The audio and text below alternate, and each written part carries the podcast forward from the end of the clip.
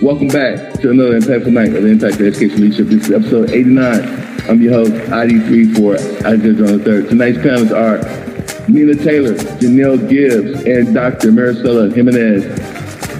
The lovely Nina Taylor, please say hello to the people. Hello, everyone. And Jhenielle Gibbs, please say hello to the people. Hello, everyone. I'm happy to be here. Absolutely. And Dr. MJ Marisela Jimenez, please say hello to the people. Good evening, everyone, and thank you, Isaiah, for inviting uh, me to this podcast. Well, tonight is going to be a nice mix, a nice brew. The topic again is minorities and women-owned businesses. This is part two. It is an exciting time to be a minority woman entrepreneur, according to the 2017 State of Women-Owned Businesses report. There are an estimated 11.6 million women-owned businesses in the U.S., accounting for 39% of all U.S. firms. The Minority Business Development Agency reported 8 million minority-owned businesses in the U.S. as of 2016, with dramatic ideas, tech experiences, and an entrepreneurial mindset. An entire generation of young people are building entities focused on making a difference by making more profit utilizing the many grants available for women and minority-owned businesses. As these for-purpose organizations grow in influence, accelerator and startups programs that provide support for the unique challenges faced by women and minority entrepreneurs are also thriving. Minority-owned women business owners can benefit from grants specifically tailored toward minority women entrepreneurs. If you know how to access these grants in 2021, and 2022. Tonight, we're going to have a very involved conversation. We're going to discuss how minority and women owned businesses are benefiting from grants and are benefiting from partnerships from now and beyond as we pivot into the digital age. Tonight, my first guest I want to pull from is no stranger to this podcast and that's Nina Taylor, the lovely Miss Nina Taylor. Please say hello to the people and tell the listeners a little bit about what you're currently doing. Hello, everyone. Um, glad to be back. Thank you so much, my brother. Um, well, right now I work as a teacher. I work in radio. I also have uh, a couple of businesses, and I'm looking forward to growing them in the weeks and the years to come. Um, I have uh, recently gotten my master's last November in entertainment business. And I would like to do a little bit less of what I'm doing every day and, and a lot more in the entertainment field. And now that I have the necessary tools, I'm looking forward to expanding my business and relocating to Atlanta, Georgia. You know what? Tell us a little bit about what that you, uh, you know, just wrote and where your radio stations are being heard and, and things of that nature. Okay. Well, first, let me just go back to the beginning. At the age of 11, I was interviewed in Philadelphia by one of the uh, very few uh, African American females that was on the radio at that time. Uh, she came to my school to interview me about being the first, uh, well, one of the first, I wasn't the first, one of the first safety patrol captains uh, in the city. So it was kind of like she was going from school to school talking to some of the girls who had who had joined the squad. And I had joined the squad and then was made captain a few weeks later. But anyway, uh, right after that, that experience uh, was so uh, great to me because I had never seen anything like that. I grew up in the inner city of Philadelphia, went to a neighborhood school, had really never been anywhere outside of my neighborhood other than, you know, to, to the homes of family. So this was something I thought was fantastic. And at that moment, she asked me, what did I want to do when I grew up? And I said, I want to be on the radio. And by the time I was 18 years old, uh, I was actually doing it. I went to school, didn't know how or why or, you know, how people even got into college.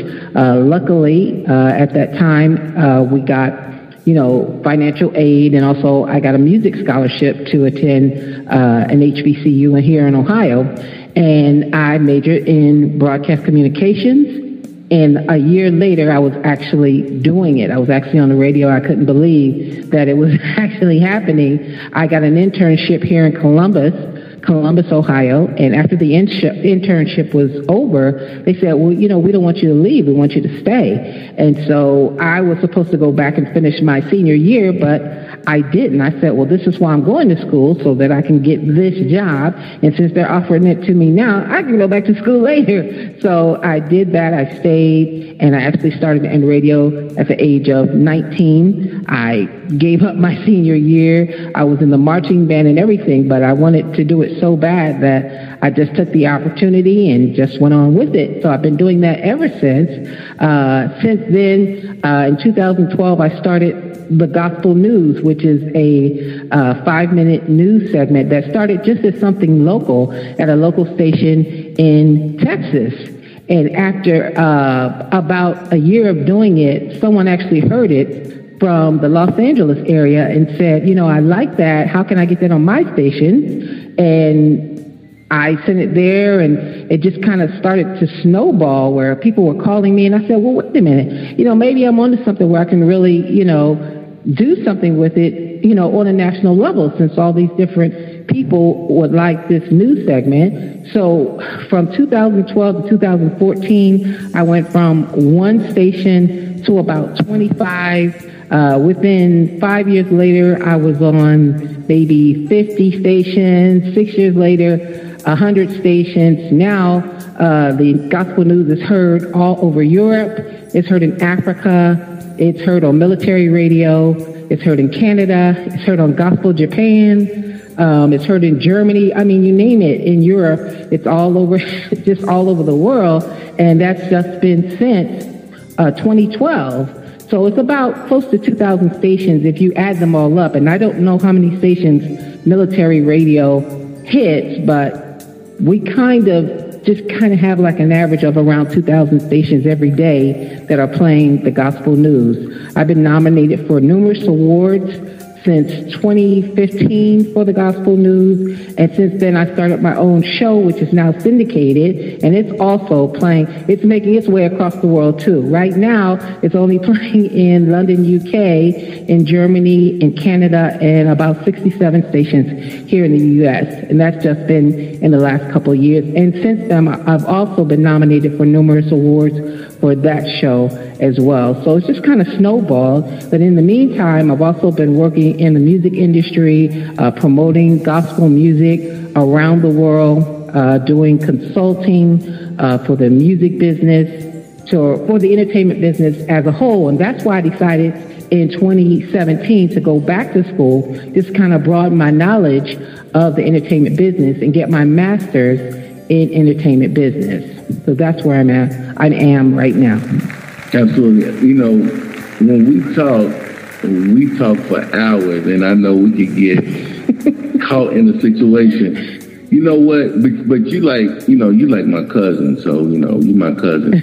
but with the, you know, with that being said, when when when you were talking, when you were talking, the one word that came to mind and it resonated for me and I even heard my pastor break it down. I'm gonna, I'm gonna try to break it down like he did, but the one word I heard was imagination, and what it is is really a nation of images. Your imagination is a nation of images. But my question is, when you see your your your imagination and your nation of image, what does it represent to you? Like, what's your why? You know, what's your why? Because mm-hmm. that's your logo, that's your brand because tonight we're talking about minorities and women-owned businesses, and so that's a brand. We're talking about branding. So for people who don't know uh, know you like I know you, but but they see you uh, they see you at these award ceremonies. They see you on television. They see they hear you on the radio. But they want to know what is your why? What makes you get up every day? What drives you to do so many things? Because it's not easy producing uh, uh, radio uh, segments and shows for all of those platforms and making them consistent and and, there's a lot to go into that. And then you're in school, you graduated with your master's, and then you're teaching too. You got what is your why? What's your why? It would have to go back to my father, who had always had these long talks with us, and also Dr. Arthur E. Thomas, who was at the time uh, the vice president at Central State University, and you know, he when he came to talk to us, we were saying, well, how are we going to go to college? There's no way. I mean, we don't have any money. We don't have this. We don't have that. And he said, all you have to do is set your mind to what you're going to do and then put a plan together of how we can make this happen. He said, if you say that you would like to come to my school, he said, let's start from the beginning. You know, come there and check it out. And if it looks like something that you want to do, then we'll figure out how to make it happen. And that's been the way I've gone after things. It's like, okay, what do we want to do? Let's write down a plan. How, how can we make this happen? So I tell people every day, even my students, people that I consult in business, let's write it down just as the Bible instructs us to make a plan, to make it plain, you know, write it down and let's see what steps we have to take to make this happen. You know, I don't put any limitations on myself or on my imagination. I can imagine all kind of crazy things. You know, I dreamed of writing a book one day. I just published my first book. You know, everything that I'm doing right today are things that I had imagined doing, that I had dreamed about doing most of my life. And nothing has stopped me from doing it or anyone else but myself. So if you don't put any limitations on yourself, there's nothing that you can't do. You know, I produce five shows a week, not just those two, but I produce five shows a week. Two of them are local to, to different stations, and I was recently hired to do two morning shows. So I'm, you know, it's expanding everybody. How are you going to do all this?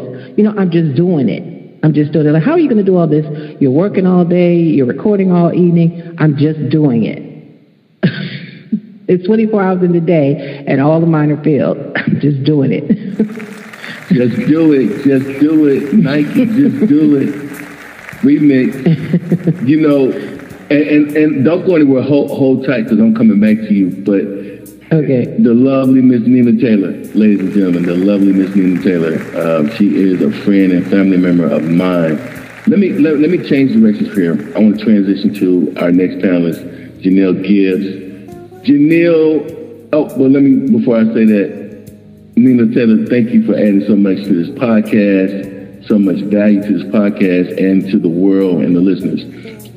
Uh, with that being said, Jhenielle Gibbs, please say hello to the people and tell the listening audience a little bit about what you're doing in the world today. Well, hello again, everyone. Uh, Jhenielle Gibbs here, and I'm with Harvey Nexus, and we are a nonprofit organization with a mission to alleviate unemployment. And essentially, we're, we're here to change lives.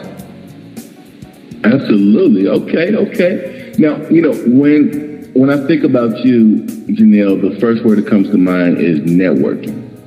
Because you are a networker, and, and you have to be, right? You have to be, because you're you're boots on the ground you know, ears to the ground. You got to know the temperature of the environment, of the climate before you go in and set up shop. And so please explain how Harvey Nicks Inc. uses mission-based recruiting and career coaching for displaced, displaced workers and underrepresented members of the community. Because That's huge. And, and the, I would say the threshold is widening uh, even now as we speak, from the poor and the rich. So, how do you set up shop?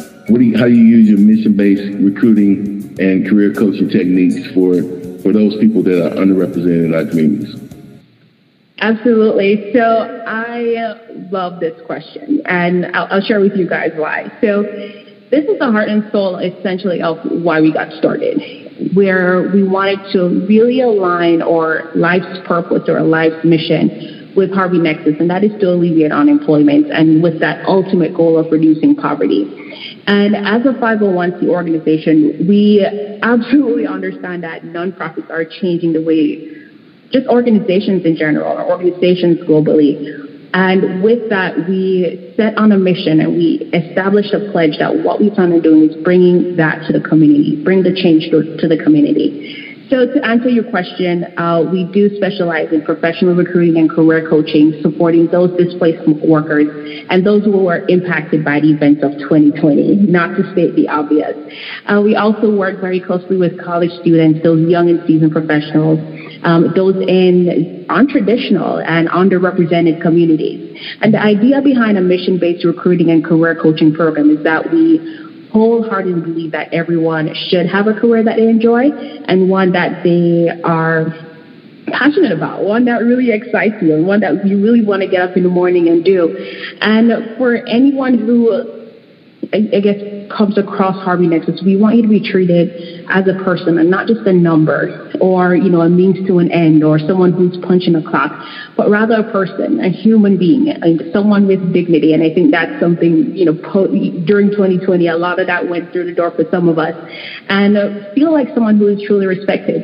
And uh, what we have created is an opportunity marketplace that prepares and encourages these job seekers or the participants within our different programs through career mobility.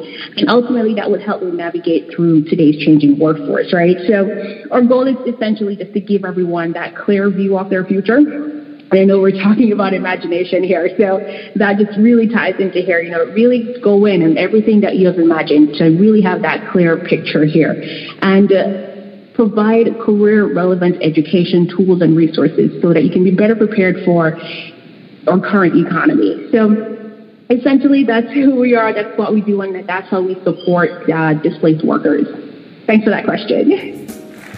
No, thank you, thank you. And I, I want to pull from one of you uh, ladies tonight uh, with a question about grants, about grants, because like I, I mentioned uh, early on that, you know, these for purpose or these social change organizations, like like all you have that's on the panel, uh, you know, there are so many grants out there that are available right now, especially to women, especially to minority women and minority women entrepreneurs. Uh, who wants to talk about uh, some of the grants that's out there that people may be overlooking right now, or, or some of the opportunities that are out there that people may be overlooking right now? Who wants to who, who wants to tackle that? Um, I could take a shot at it because uh, I'm right. This is like everything I look into every day, right? When it comes to grants. So um, I'd like to start off by sharing what a grant is, which is typically that sum of money that's given by either a government or an organization or a foundation or maybe an individual contributor um, for a particular purpose. And essentially, it's, it's what I call free money, right? Uh, so as an entrepreneur and in business, you know, being in business, that is essential for our nonprofit world, for how we operate, how we do things. So we look for grants every day, all day, every day.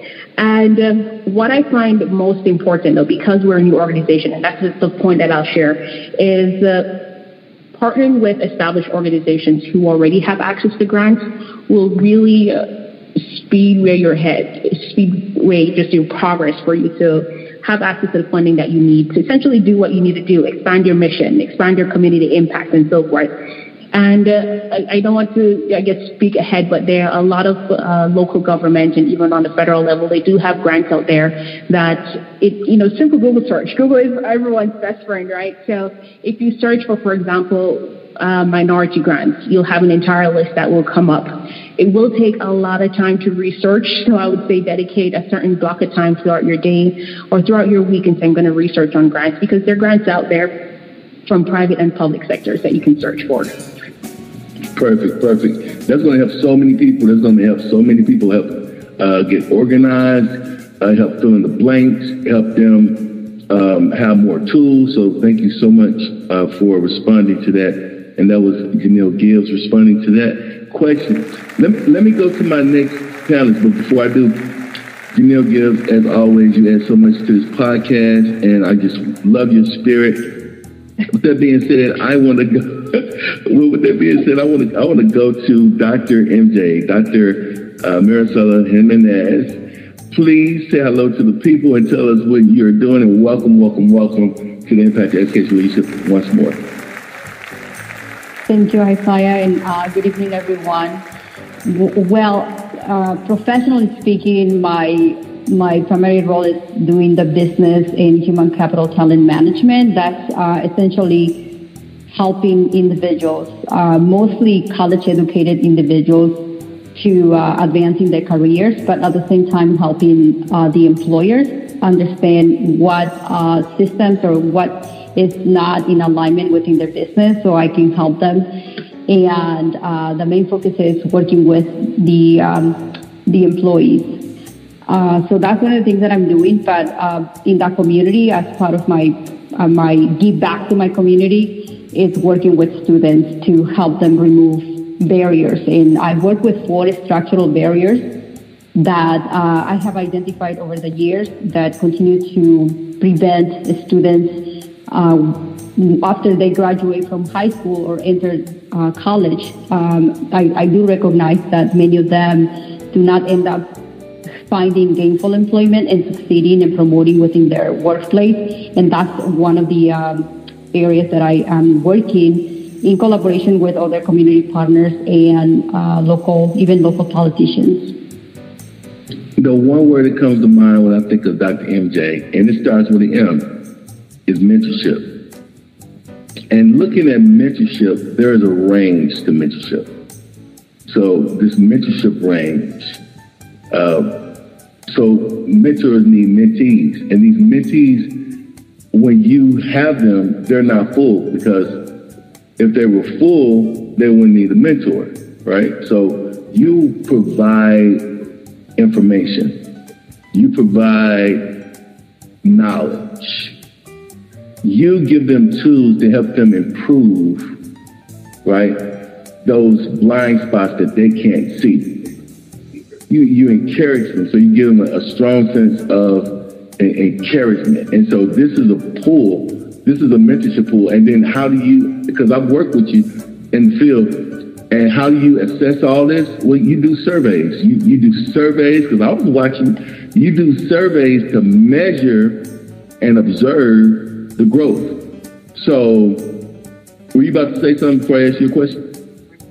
Yes, you know, it's, it's one of, one of the things, um, having worked with, with different groups, uh, different populations, whenever I build my business case and write my letters, whether it's to my local representatives or all the way to my president in the United States, one page, I have to make sure that I have some data to support why I am making a claim in, in establishing a call to action to help the students. And you're correct, uh, data is one of the uh, the strategies that I use and it has been very effective. If I cannot measure, then it becomes my opinion, uh, and just my opinion uh, can only take me so far. But when I produce data, the data helps me validate uh, those claims. Absolutely, absolutely, data driven, data driven. Well, you know, I'm, I, I guess guess what? So I'm gonna ask you the same question as the lovely Miss Nina Taylor, and that is, you know, people that don't know you would like to know and see what you stand for and what is your why. So that's my question for you. Yes, um, and I, I, would love to repeat this quote from President J.F. Kennedy. Um, one, because I came from Mexico and I became a naturalized U.S. citizen. And one of the things, one of his quotes says, uh, ask not your country what your country can do for you, ask what you can do for your country.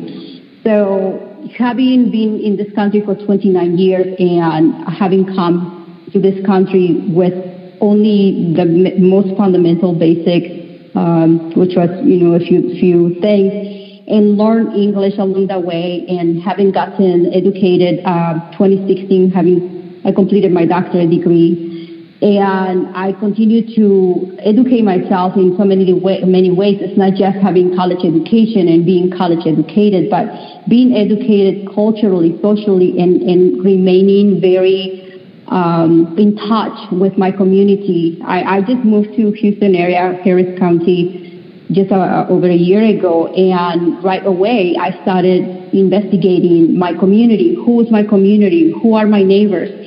And Isaiah, what I learned is that why is it that I came from uh, another country and I had uh, parents that had no access to resources financially or, or literacy. So I I realized that how much I have been given and I want to give back. Uh, and, and with that is uh, providing access to resources, not just the knowledge that I share, but uh, much many resources available for the students and the parents and removing the structural barriers, uh, and, and, those are economic economic barriers, right? Social barriers, institutional barriers, and and empowering them to standing up and believing that those things are also possible for them. So why I do this? I do it because it's my social responsibility to giving back to the country that welcomed me, has educated me, and has opened doors for me. And I would not I would not be enjoying the quality of life in, in this country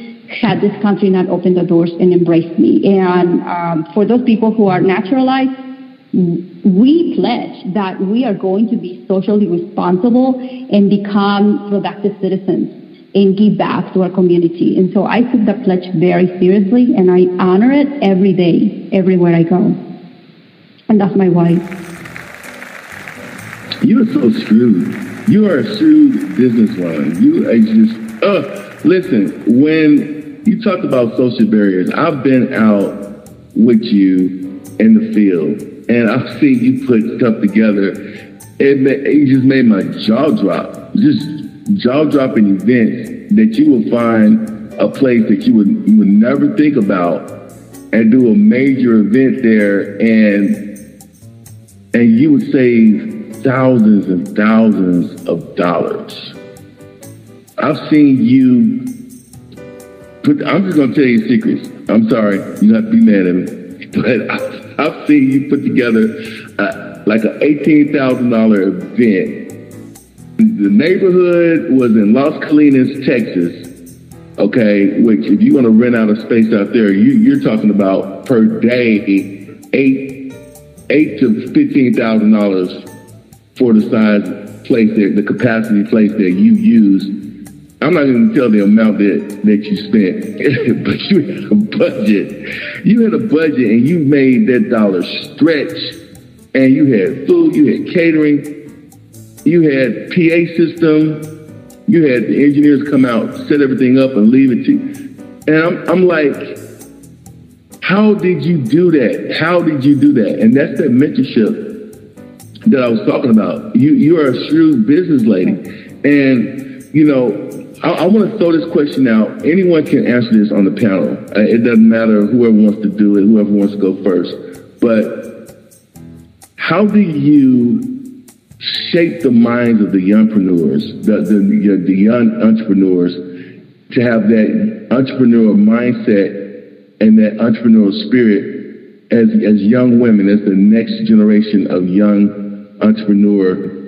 What tools, what advice can you give them to help them shape, to help them go in the right direction, to, to help them know what kind of support systems uh, to use, support uh, systems like, you know, support groups, people, who to stay away from, who to be around is going to help them transform, not deform. Who, is going, who they need to be around to help them with positive core values, who they need to be around to help them be consistent and sustained, to give them a sense of sustainability to give them a sense of structure. Who wants to take that? Well, I could just add a little bit to it, which was told to me. You know, surround yourself with people who are already successfully doing what you want to do. See if you can get an internship, an apprenticeship. You know, what do you have to do so that you can learn from people who are successfully already doing it? That's the way I learned. That's the way uh, the person who trained me learned from being in the environment that you want to put yourself in, learning from people who are doing the same thing that you want to do. That's the way. That's the way you learn is by getting that practical experience and hands-on, and seeing who's doing it successfully. What are they doing right? What are they doing wrong? How is yours going to be different? You know, how can you improve on things? That's the way you learn. This is um, this is Marisela. I, I want to say that my approach is taking a look at the person. For example, last week I met two individuals, one uh, young African American man and one young um, Indian American. So parents are from India, but uh, both, of course, uh, just graduated from high school, and they have seen me around, and we have interacted. And I asked them two different questions, right? because they are uh, different backgrounds, different gender, different ethnic um, background, of course, that shapes who they have become. And the, the question I asked you to the girl is, what lifestyle do you want to have uh, once you graduate from college? And when I heard that she did not know, really, she couldn't answer that question, I had to come back and realizing and remembering that um, culturally speaking, many ethnic minority groups, they are not always empowered. They may have educated parents or, or parents with just high school diploma, but there is a cultural uh, dimension that many of these students are yet to overcome. And so I begin with a conversation about just getting to know the person and, and exploring his or her uh, desires, passions, what parents are telling him or her to do versus what she or he thinks uh, she would like to do or he would like to do. And, and so that's my, my building trust with them and, and guiding them from that. And instead of having them take big pieces of, of knowledge and advice, I go, I go back to where they are and I meet them there. And then from there, once I build a trust and they, they open up, I begin to introduce them to all these opportunities that five feet from them they cannot see. And when they are ready, they are ready to actually explore and take it further. So that is my approach. Oh, I love that. I love that. What about what about this? So for the daydreamers out there, for the young ladies that out there that that they, they daydream, but they have dramatic ideas. They have these great ideas, but they never they never come to fruition, and they just sit on them. What would you say to those young ladies who have those dreams of aspirations of being this, of doing that, of experiencing this, experiencing that? How mm-hmm. how would you help them? Yeah, set everything in motion. Go ahead. Yes, and so for that, what I have done, I have matched them with a with an individual, and I usually say go two levels higher on influence. Um, one one example is that this person wants to be wants to own her own business or his own business, right?